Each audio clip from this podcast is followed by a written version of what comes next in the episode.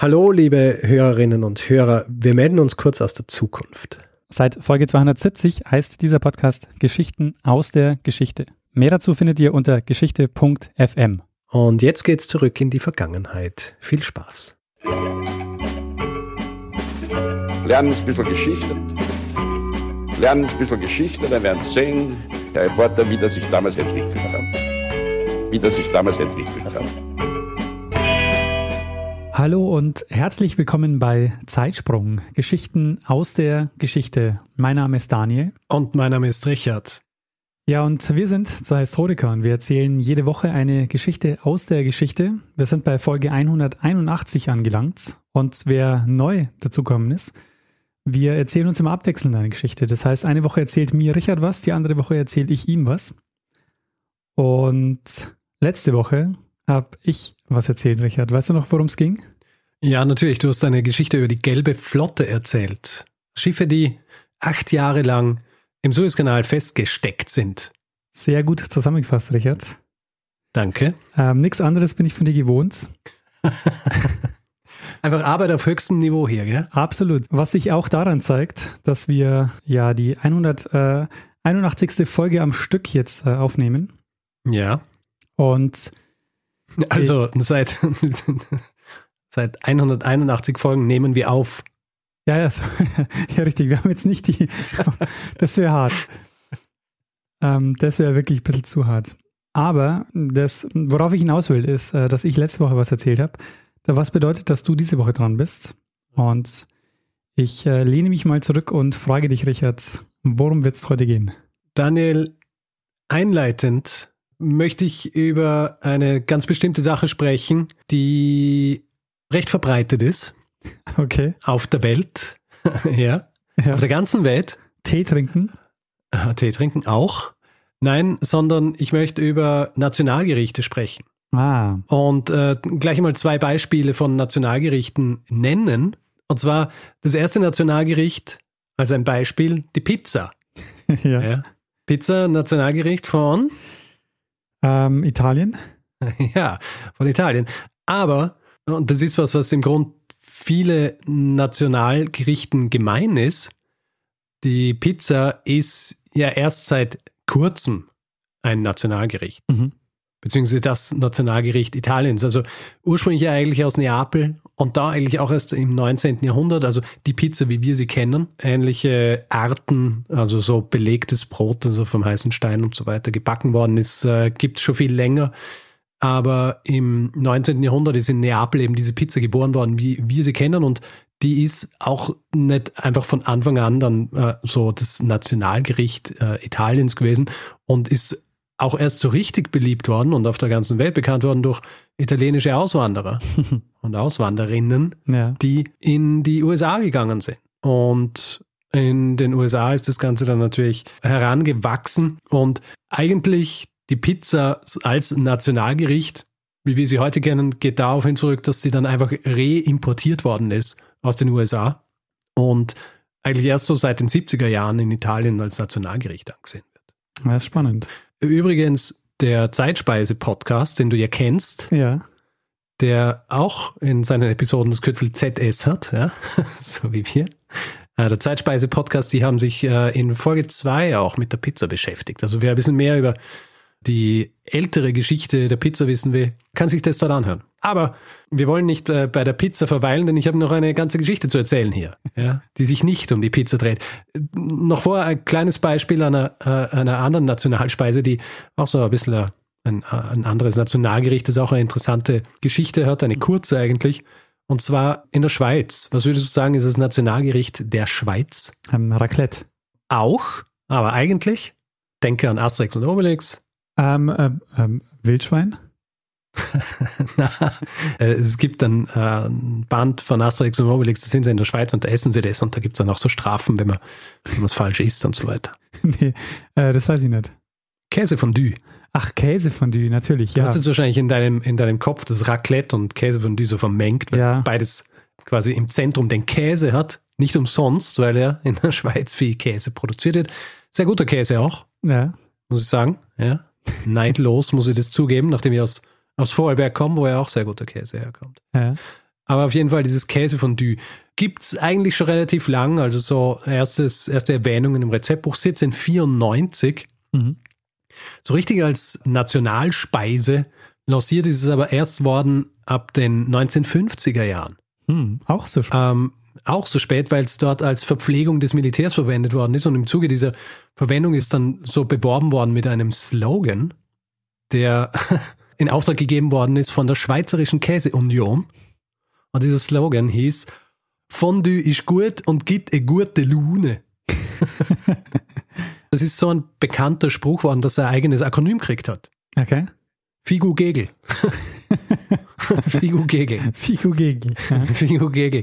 Und weil du Raclette vorher erwähnt hast, später ist es dann auch äh, noch abgewandelt worden in Rigu Gegel. Und das Ganze natürlich auch gemacht worden, um, um, die, um die Schweizer Käseproduzenten zu, zu stärken. Mhm. Ähm, weil die sich einer gewissen Konkurrenz ausgesetzt gesehen haben durch die industriell hergestellten Käse, zum Beispiel aus den Niederlanden. Diese Konkurrenz von industriell hergestellten Produkten und der Schweiz, die äh, kennen wir ja jetzt schon ganz gut. Richtig.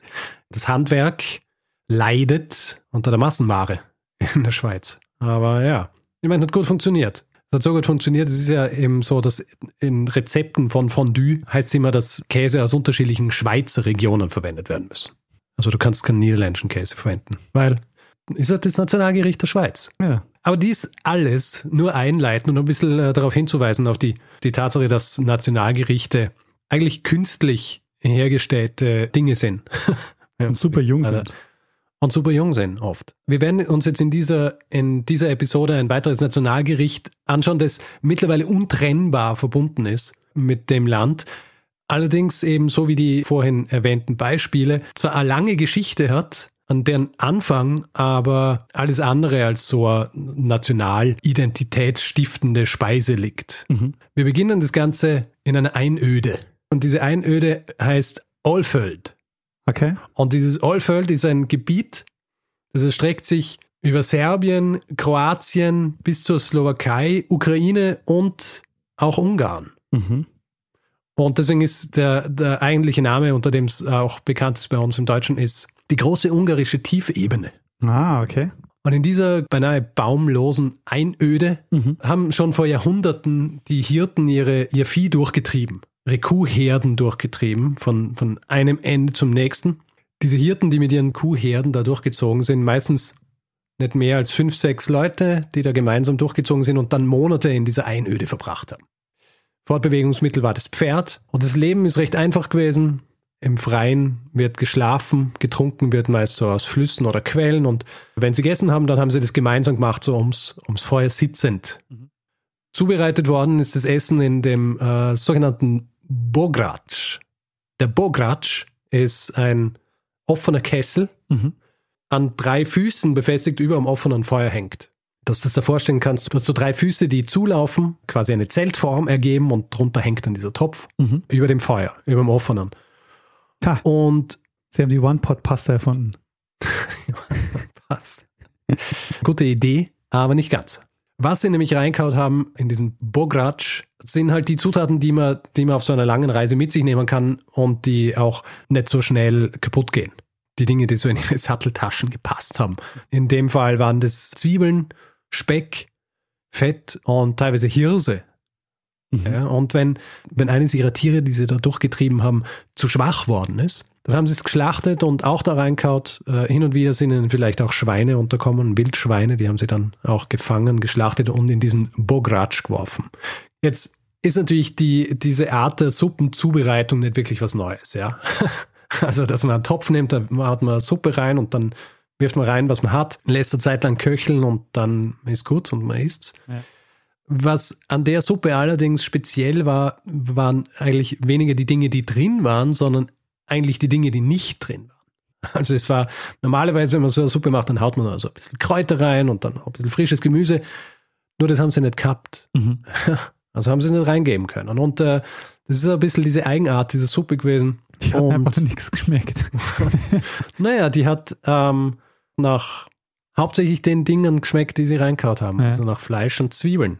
Und im Zuge dessen ist das geboren worden, was in einer mittlerweile abgeänderten Form uns heute bekannt ist als das Gulasch. Ja, sehr gut. Ja.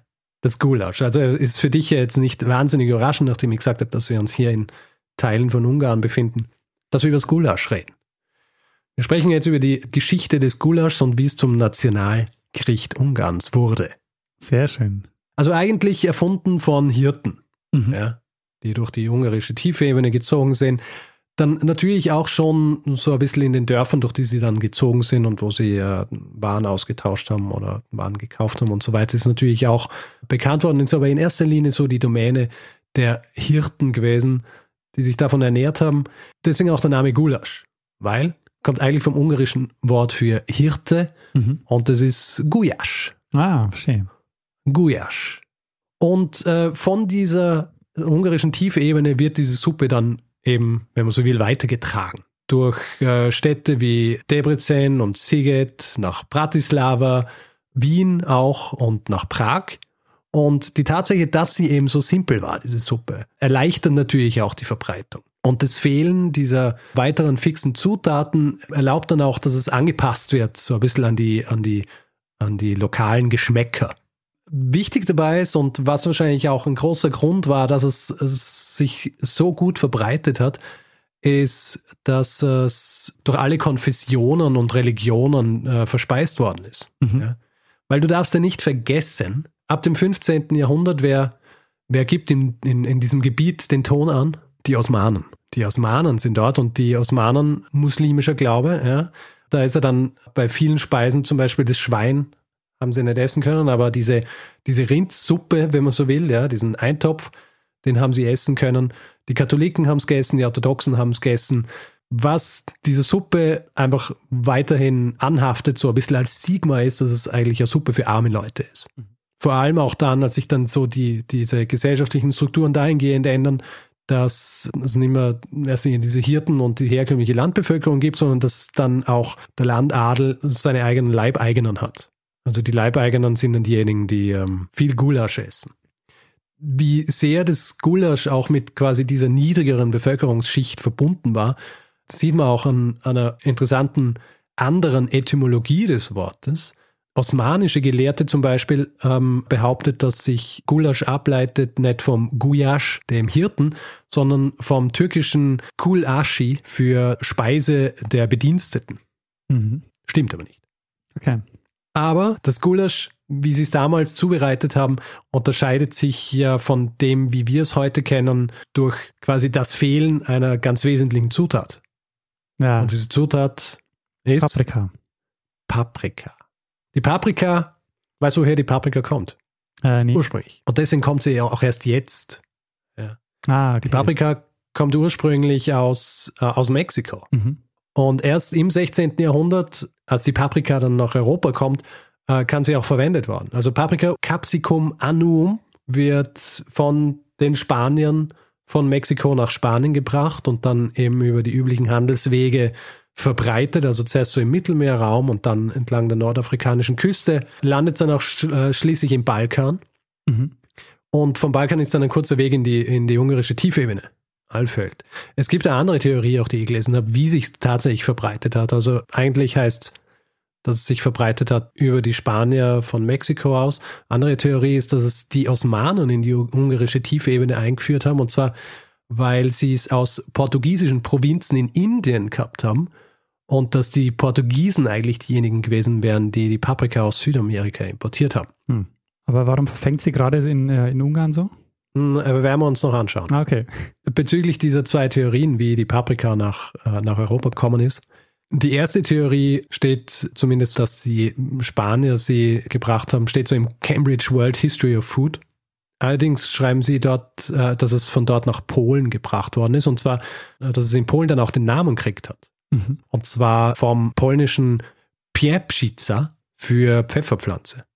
Übrigens, ich habe das nachgelesen in diesem Cambridge World History of Food. Ja. Und dieses, dieses polnische Wort ist dort falsch buchstabiert gewesen. Ich habe nämlich eine gute Freundin gefragt, die Polnisch kann, ob sie mir das Wort übersetzen, beziehungsweise ob sie mir sagen kann, wie ich das Wort ausspreche. ja. Und dann hat sie gesagt, sie kennt das Wort. Und dann hat sie nachgeschaut und das äh, zusätzliches R in dem Wort, äh, wie es im äh, Cambridge World History of Food steht. Deswegen bin ich mir auch nicht ganz sicher, welche Theorie jetzt wirklich stimmt. Ja? Also wenn nicht einmal das polnische Wort stimmt, das da drin steht, woher kommt es dann wirklich? Aber ich glaube, wir können uns darauf einigen, Ja. dass die Paprika irgendwann einmal nach Europa gekommen ist und schlussendlich auch in der ungarischen Tiefebene gelangt ist. Und wie du weißt, Paprika kann man roh essen, man kann es kochen. Mhm. Was sie eben aber auch herausgefunden haben, relativ schnell, ist, dass man sie zermahlen kann. Man kann sie zermahlen und dann als Pulver verwenden, Mhm. als ein Gewürz. Und diese Paprika, die exportiert worden sind aus Mexiko, haben aber einen äh, gravierenden Unterschied gehabt zu denen, wie wir sie heute kennen. Die waren zu scharf. Sie waren scharf. Ja. Also die waren, äh, die waren richtig scharf und die sind dann verwendet worden, um äh, dieses Gulasch zu würzen. Also um dieses Gulasch äh, noch würziger zu machen und vor allem um dem Gulasch eben diese rote Farbe zu geben, so wie wir es heute kennen. Die Osmanen haben dann Paprika auch schon in der Mitte des 16. Jahrhunderts angebaut und es dauert nur ein paar Jahrzehnte, bis die Paprika dann in vielen kleinen Gärten in der, in der Tiefebene angebaut worden sind. Und mehr und mehr war es dann auch so, dass dieses Gulasch, das ja ursprünglich, wenn es gewürzt worden ist, nur mit ein bisschen schwarzem Pfeffer gewürzt worden ist, dass dieser schwarze Pfeffer quasi verschwunden ist aus dem Gulasch und in erster Linie mit Paprika gewürzt worden ist. Mhm. Und zwar so sehr, dass eben gegen Ende des 16. Jahrhunderts das Gulasch, zumindest was Farbe und auch diesen Paprika-Geschmack angeht, schon sehr dem geähnelt hat, wie wir es heute kennen. Zumindest, und das muss ich jetzt auch dazu sagen, wenn ich von Gulasch spreche jetzt, dann meine ich das, was wir eigentlich heutzutage als Gulaschsuppe kennen. Mhm. Also weil es äh, eine recht flüssige Angelegenheit war. Was wir eigentlich hier als Gulasch kennen, nennt man in Ungarn Börkelt. Mhm. Das äh, ist quasi diese, das dicke Gulasch. Ah, verstehe, ja. Obwohl das Gulasch geschmacklich verändert worden ist, es gibt diese Anpassungen mit Paprika und so weiter, ändert sich wenig dran, wer jetzt diese Speise zu sich nimmt. Ja? Sehr verbreitet, aber in erster Linie sind es die, die einfach wenig zur Verfügung haben. Aber trotzdem auch noch quer durch alle Volksgruppen und Religionen. Das ändert sich allerdings alles im 19. Jahrhundert. Und Wie so äh, oft. der Hol Wie so oft ändert sich irgendwas im 19. Jahrhundert. Ja, ja, da ist aber viel passiert. Was soll man machen? Ja? Im Jahr 1804 passiert was? In dieser Gegend? 1804. 1804 in dieser Gegend. Jetzt hat es irgendwas mit den Habsburgern zu tun. Ja. Das österreichische Kaiserreich wird ausgerufen. Und Ungarn, Teil dieses Kaiserreichs, kriegt aber eine Sonderstellung. Es wird ihnen zugesagt, dass sie weiterhin so ihre, ihre politische Identität behalten können. Es gibt ein eigenes Parlament, das idealerweise unabhängig ist von dem, was in Wien passiert, beziehungsweise was in Wien im Kaiserreich beschlossen wird. Es gibt rein theoretisch auch eigene Gesetze, nach denen sie sich richten können, sollen, dürfen. Mhm.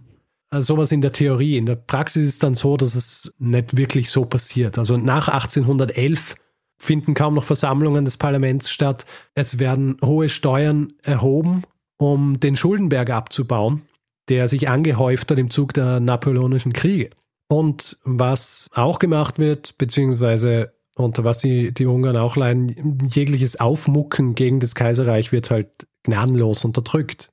Und äh, wenn sowas gnadenlos unterdrückt wird, dann äh, sorgt es natürlich dafür, dass noch mehr zu kochen beginnt und nicht nur das zu kochen beginnt, sondern dass im Grund die eigene Identität immer wichtiger wird. Und dass sich dann was rausbildet, was eben so eine nationale Identität ist, wie es dann in Ungarn auch passiert, Mhm. dass sie stolz sind auf die, auf die eigene Sprache und auf die eigene Kultur. Das Kaiserreich versucht am besten so ein bisschen mit Zugeständnissen entgegenzuwirken, dass da mehr passiert, aber recht vergeblich. Und so kommt dann im Jahr 1848, das wir ja schon kennen als das Revolutionsjahr, kommt zur Revolution. Es gibt mehrere Schlachten, die von den Österreichern verloren werden. Die werden teilweise ganz arg eigentlich geschlagen von den Ungarn. Und es kommt dann so weit, dass am 13. April 1849 vom Anführer der ungarischen Truppen, Kossuth Lajos, die Unabhängigkeit Ungarns ausgerufen wird. Mhm. Und er lässt sich als Reichsverweser einsetzen, was ihm recht uneingeschränkte Macht gibt. Reichsverweser übrigens. Klingt so nach Verwesung, aber Reichsverweser ist, im, ist eigentlich der Vertreter eines Königs oder eines Monarchen generell, wenn es gerade keinen gibt. Also Okay, ja. Regnum und so weiter. Ja, das ist der Reichsverweser. Also ist im Grund König, ohne dass er König ist. Aber er wollte, damit zeigt man aber auch an, dass man nur eine Übergangslösung ist. Richtig. Diese Unabhängigkeit Ungarns währt allerdings nicht wahnsinnig lang. Die Österreicher sind in Ungarn zwar nicht gewachsen, aber sie kriegen Hilfe und zwar aus Russland. Russland marschiert mit Armeen ein, äh, stellen sich den Österreichern zur Seite und ist so Übermacht. Der vorhin erwähnte Kossuth Lajos hat mittlerweile abgedankt und sein Nachfolger George Arthur kapituliert dann am 13. August. Mhm. Also nur einige Monate Unabhängigkeit Ungarn. Der Aufstand ist niedergeschlagen, aber die Unruhe schwelt weiter im Land und Konflikt etc. zwischen Österreich und Ungarn existiert weiterhin, bis es dann schlussendlich zum österreichisch-ungarischen Ausgleich kommt, und zwar im Jahr 1867. Mhm. Und nach diesem österreichisch-ungarischen Ausgleich wird Ungarn Teil der Doppelmonarchie Österreich-Ungarn. Die K&K-Monarchie. Richtig. Die Ungarn jetzt in dieser Realunion, äh, ihnen wird erlaubt, dass sie jetzt eben auch ihre, ihre eigene Identität haben, dass sie ihre Unabhängigkeit behalten und quasi in der Herausbildung dieser Identität wird jetzt auch von Ungarn das Gulasch zur Nationalspeise erklärt. Hm. Und es eignet sich dafür natürlich hervorragend. Vor allem aufgrund seiner Einfachheit. Ja, also es ist ein Essen, und das wird eben auch so propagiert, es ist ein Essen, das alle essen und das im Gegensatz zur, zur verspielten österreichischen Küche sehr einfach ist, ja, mhm. bodenständig. Ja, also ein großer Gegenpol zur, zur österreichischen Küche. Dass der Ursprung von diesem Gericht in Wirklichkeit gar nicht in, in Ungarn, nur in Ungarn gelegen ist, sondern in einem Gebiet, das äh, man eben zum Beispiel auch Slowenien oder der Ukraine zuschreiben kann, das äh, tut in dieser Zeit des nationalistischen Furors eigentlich gar nichts zur Sache. Mhm. Weil warum sollte man Fakten einer guten Mythenbildung in den Weg stellen? Absolut. Und dieses neue Nationalgericht ist jetzt also in aller Munde. Und zwar wortwörtlich. Den hast du aber lange vorbereitet. Wir haben nur einmal vorbereitet, aber viel geübt. Das Gulasch ist jetzt nicht mehr nur den, den, unteren, den unteren Schichten der Gesellschaft vorbehalten, sondern es wird jetzt von allen gegessen. Und es wird auch weiterhin verfeinert.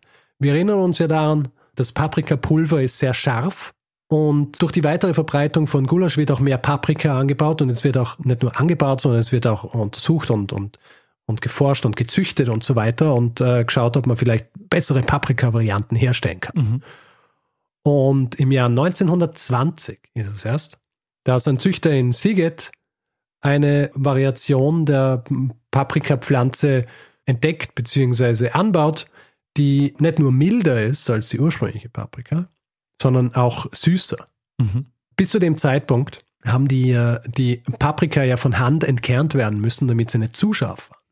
Übrigens auch Arbeit, die in erster Linie von Frauen gemacht worden ist.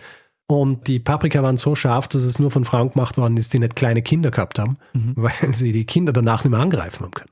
Und allein in Siget hat es über 830 Betriebe gegeben, die nur Paprika entkernt haben. Ah, nicht schlecht. Durch diese neue Sorte allerdings wird es jetzt auch möglich, das noch großflächiger anzubauen, also im großen Stil anzubauen. Und es ist auch nicht mehr nötig, dass es dann von Hand verarbeitet wird in diesen, in diesen kleinen Betrieben. Die werden unnötig gemacht dadurch und nicht viele Jahrzehnte nachdem dieser Züchter, dieser Botaniker diese Paprikaart anfängt anzubauen, ist die, die scharfe Variante der Paprika in Ungarn eigentlich so gut wie verschwunden. Und gleichzeitig wird auch angefangen, dass man was anderes ins Gulasch gibt, nämlich Tomaten. Hm. Du fragst dich jetzt, warum Tomaten? ja, wegen der Konsistenz oder wegen der Farbe? Wegen der Konsistenz und wegen dem Geschmack auch. Ja. Und auch, weil sich die ungarische Tiefebene in Bezug auf die Dinge, die angebaut werden, verändert. Mhm. Also es werden jetzt auch Tomaten angebaut und durch diese fehlende Schärfe im Gulasch ist es jetzt eben auch möglich, andere Dinge ins Gulasch zu geben, die nach was schmecken. ja, weil du, äh, wenn es zu scharf war, dann hast du keine andere Dinge gebraucht, weil du hast eh nichts geschmeckt. äh, jetzt ist es nicht mehr so scharf und da kannst du dann eben auch Tomaten dazugeben. Und das Ganze wird dann auch eine, eine feinere Geschichte. Serviert worden ist das Gulasch mit, mit Knödeln oder mit Cipetka, mhm. Eiernudeln. Und um den Zweiten Weltkrieg herum ist das Gulasch das weit verbreitete Essen in Ungarn. Jeder hat sein Gulasch-Rezept gehabt, daheim ist Gulasch gemacht worden, im Restaurant ist Gulasch gemacht worden, überall hast du Gulasch gehabt. Wie so oft wird es dann auch außerhalb von Ungarn beliebt. Also vor allem die Teile, die auch Teil dieses Allfeld sind, also dieser Tiefebene, Ukraine, Polen, Serbien, Kroatien und auch Österreich. Mhm. Und natürlich, du hast viele Auswanderer, die das Gulasch in die ganze Welt tragen. Ja. Vor allem Anfang 20. Jahrhundert hast viele, die in die USA reisen und wie das so passiert mit Gerichten, die irgendwo anders hinkommen, zu anderen Leuten, die, die verändern sie auch entsprechend. Also es gibt dann Variationen von Gulasch in den USA, das äh, mit Hackfleisch statt mit diesen gewürfelten Rindfleischstücken gemacht wird. Teilweise werden dann die Knödel und diese Chipetka ersetzt und es wird auch Käse hinzugefügt. Was? Ja, man kaum meinen. Aber ja, äh, Gulasch-Variationen. Mhm. Und in Ungarn ist äh, das Gulasch, wie du weißt, natürlich auch heute noch das absolute Nationalgericht. Ja. Trotz der Tatsache, dass es sich in Wirklichkeit um ein Gericht handelt, das im Grunde ja nicht wirklich einer einzigen Nation zugeordnet werden kann, weil es in einem großen, weiten Gebiet entstanden ist, wo Vertreter vieler unterschiedlicher Nationen zugegen waren. Und ich würde diese Geschichte jetzt gerne beschließen mit einem Zitat. Ja. Und zwar von Alexander Lee. Und Alexander Lee ist jener Mann, der den Artikel geschrieben hat, auf dem ich diese ganze Geschichte basiert habe. Mhm. Und er sagt am Schluss dieses Artikels, Rooted in the restless wandering of medieval stockmen, it has always been a dish without borders, a food for sharing, a taste of freedom. And this it should remain. Sehr schön. Bisschen pathetisch, aber schön. Bisschen pathetisch, aber nicht ganz, äh, nicht ganz ohne Grund, weil er erwähnt nämlich auch, dass er natürlich mit diesem mittlerweile wieder überbordenden Nationalismus in Ungarn solche Dinge auch immer wichtiger werden. Vor allem eben auch sowas wie ein Nationalgericht und dass es deswegen doppelt absurd ist, dass äh, ein Gericht wie das Gulasch verwendet wird, um so einen Nationalismus zu pushen. Mhm. Und das war meine Geschichte über die Entstehung des Gulasch und wie es zum ungarischen Nationalgericht wurde. Äh, sehr spannend, Richard. Äh, sehr gute Geschichte. Nicht nur, weil ich äh, sehr gerne Gulasch esse. und zwar in unterschiedlichsten Varianten. Also als äh, Erdäpfelgulasch, auch sehr beliebt bei mir. Aha. Ähm, oder Segedin-Gulasch. Oh ja. Ähm, auch Mag ich auch sehr gern. sehr lecker. Ja, mag ich auch sehr gern. Erdäpfel- Erdäpfelgulasch weniger, weil, naja, Ja. Ist, äh, ein Erdäpfel, aber ja, ich mache gern äh, so, äh, so klassisches Gulasch oder Börkölt eigentlich. mhm. Und Segediner natürlich auch sehr gern. Segediner, ähm, Segediner mag meine Freundin lieber. Wegen dem Sauerkraut. Ja, verstehe. Aber was ich eigentlich noch sagen wollte, ist, äh, ist, er zeigt mal wieder, oder das, was ich jetzt an der Geschichte auch so faszinierend fand, wie absurd eigentlich so ein Konzept eines Nationalgerichts ist. Ja. Also überhaupt, dass, dass ein Gericht für eine Nation steht, ist schon mal, ähm, schon mal so ein Quatsch. Und dann auch so davon auszugehen, dass sich, also, weil man hat ja jetzt auch gesehen bei den Beispielen, die du erzählt hast, dass es alles wahnsinnig jung ist. ja. Also das ist alles ähm, in den letzten 100 oder 150 Jahren so entstanden. Ja, ist halt wirklich so diese Zeit, 19. Jahrhundert in, in Europa, wo überall diese ganzen Nationalbewegungen wie Pilze aus dem Boden geschossen sind. Ja. Und dann brauchst du natürlich für deine Nationalbewegung ein entsprechendes Nationalgericht. Und dann suchst du irgendwas. Ich meine, Schweizer sind wie immer Aus, Ausnahme, bei denen ist dann erst im 20. Jahrhundert passiert und ist eigentlich eine Marketingmaßnahme gewesen. Ja. Also so wie, wie Nationalismus an sich heutzutage ja absurde Geschichte ist. Also im, ich finde im 19. Jahrhundert dieses Herausbilden dieser, dieser Identitäten ist irgendwie eine natürliche Geschichte gewesen, wenn man so will, weil ja viele ne- noch gar nicht durch diesen richtigen Vorgang einer, einer Staatenbildung durchgegangen sind. Da hast du ja diese Auflösung der, der Strukturen gehabt von Monarchie zu, ähm, zu Republik und so weiter und da bilden sich ja dann auch diese Nationalitäten raus, wenn man so will. Und ähm, ist einfach eine andere Zeit gewesen, wo es dann irgendwie verständlich war, dass du gewisse Sachen brauchst, um diese Nation festzumachen an was. Ja? Aber genau das ist ja das Absurde, dass man dann, um äh, sich an was festzuhalten, erfindet man Traditionen. Und äh, wir tun heute so, als gäbe es diese Tradition schon immer. ja, ja, weil wir uns halt auch gerne an was festhalten. Ja. Und es sind halt gute Geschichten. Und es sind Geschichten, die ähm, noch immer identitätsstiftend sind. Ja, das stimmt.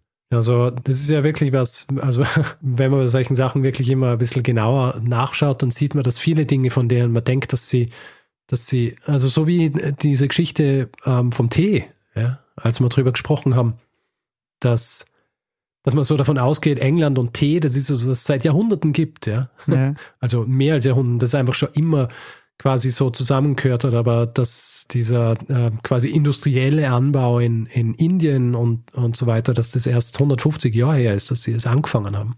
Das weiß man auch nur, wenn man sich halt anschaut, genau. Ja, faszinierend. Schöne Geschichte, Richard, mal wieder über Essen. Du hast ja schon lange nichts mehr über Essen erzählt. Schon länger nichts mehr über Essen. Ja, Ja, ja, ich habe ich hab diesen Artikel gelesen, habe mir gedacht, ich muss das machen. Weil es ist, äh, es ist eine schöne Geschichte und es ist, also es ist einfach eine schöne Geschichte, um, um eben genau das irgendwie auch rauszustreichen, wie sich so aus einem, aus einem einfachen Gericht, das eigentlich niemandem zugeschrieben werden kann, direkt ähm, sowas entwickeln kann, das dann wirklich so eine identitätsstiftende Sache ist. ja. Und was man auch nochmal sieht, ist, ähm, wie sich äh, überhaupt so Essen und Nahrungsmittel ähm, so verändert, auch im 18. und 19. Jahrhundert. Also, das ist vorher einfach auch wirklich äh, so, dass die Küchen, also wir hatten ja schon mal eine, eine, eine Geschichte zur Geschichte des Kochens und der, der Küche, aber dass sich da einfach auch wahnsinnig viel tut. Also es ist jetzt auch nicht irgendwie so, so kurz, aber trotzdem auch immer wieder überraschend zu sehen, wie, wie viele Dinge, die wir heute quasi als gegeben hinnehmen, erst zu uns gekommen sind, nachdem sie aus, aus äh, Süd- oder, oder Mittelamerika zu uns gebracht wurden. Ja, Also so Dinge, die eigentlich wie eben die, die Kartoffel Ja. oder die Tomate oder die Paprika, all diese Dinge, die für uns heutzutage so normal sind, da musst du dir halt fragen, nach was hat das Essen früher eigentlich geschmeckt? Wenn du all diese Dinge nicht gehabt hast. ja Zumindest haben sie Käse gehabt. Ja. das stimmt. Ja, Solange man was mit Käse überbacken kann, geht's. ja ob sie es überbacken haben, bin ich mir nicht sicher. Ja, legst ans Feuer und dann wird's weich und dann ist überbacken. Ja, das stimmt. Aber das meiste war wahrscheinlich doch eher so was Breiiges, Schnodderiges. Irgend so Getreidebrei, oder? Ich meine, das war doch das, It sounds so good. Ja, natürlich. Die Leute haben nichts gehabt. Ja, Ja, Großteil der Leute war arm. Haben nicht so viele unterschiedliche Sachen zu essen gehabt. Ja, also Essen als, äh, als Bauer im, was weiß ich, äh, 14. Jahrhundert eine fade Angelegenheit, glaube ich. ja, das glaube ich ja. Und dann noch so ein, so ein wässriges Bier trinken den ganzen Tag, weil Wasser auch. Dafür hast du es den ganzen Tag trinken können. ja? Think about it. Vor- und Nachteile, muss man abwägen. Ja, gut. Aber ich meine, wenn du, wenn du ja in, der, in den höheren äh, Gesellschaftskreisen warst, da hast dann dafür zum Beispiel äh, viel mehr Vögel gegessen, als wir heute essen. Ja. Ich meine, wir essen Ente, Gans, Huhn, Puter und damals, hast- die haben ja jeden Vogel gegessen. Also wenn es da so diese Berichte liest, da, da ist jeder Vogel ist verspeist worden. Und sei er noch so klein. Ja, so äh, ähm, als, als Adliger natürlich, also mit Ja. viel Jagd und so, da glaube ich, es war schon ganz okay. Ja. ja.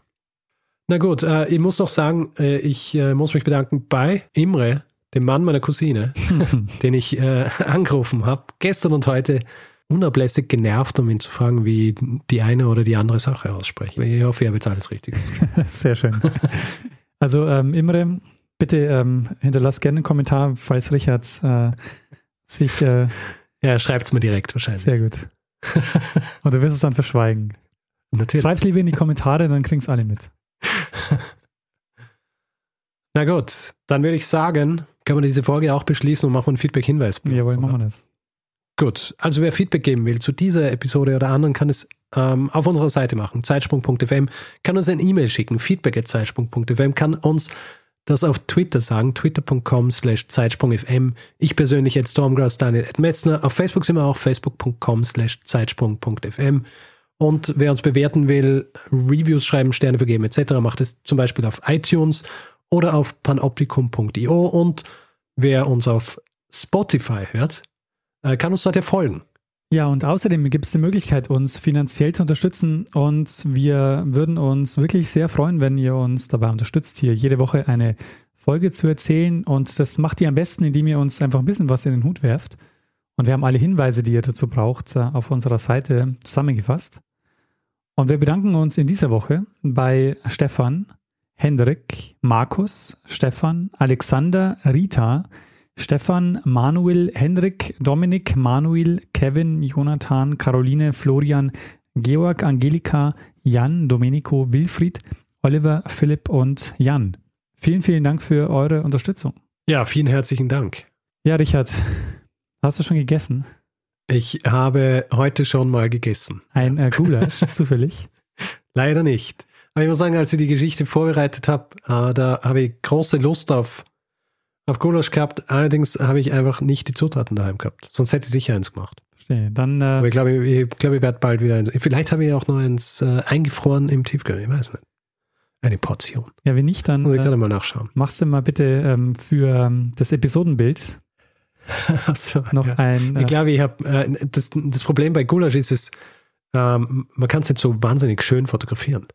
Ja, Also außer irgendwie so angerichtet oder so. Es ist nicht, äh, es ist nicht die fotogenste Speise, sagen wir so. ja, so angerichtet im Teller vielleicht. Ja, mal schauen. Vielleicht habe ich ein Foto von einem Sägediener Gulasch. Sehr gut. Das habe ich Ja. sicher. Wir sind gespannt.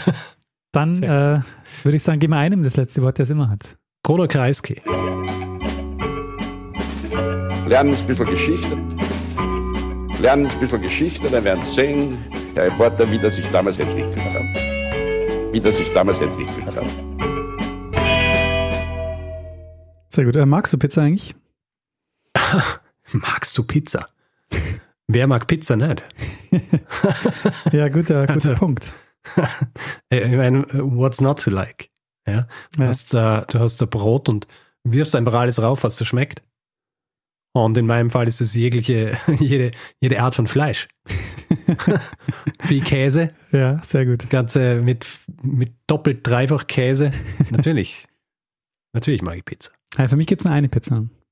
Also nicht Ach, mit, äh, ja, ja, mit alles Du sagst draufwerfen. Du sagst äh, Pizza Hawaii, gell? Nee, äh, Salami, nur Salami-Pizza. Ja, nur Salami. Ja, das ist mein Go-To eigentlich normalerweise. Also Salami mit extra Knoblauch. Ah, nee. Ja, oder scharf auch noch. Ja, das, äh, das finde ich auch gut. Ja, haben wir ja meistens äh, eine scharfe Soße noch auf die Pizza. Aber wir wollen nicht äh, bei der Pizza verweilen, denn ich habe noch eine ganze Geschichte zu erzählen hier. Ja?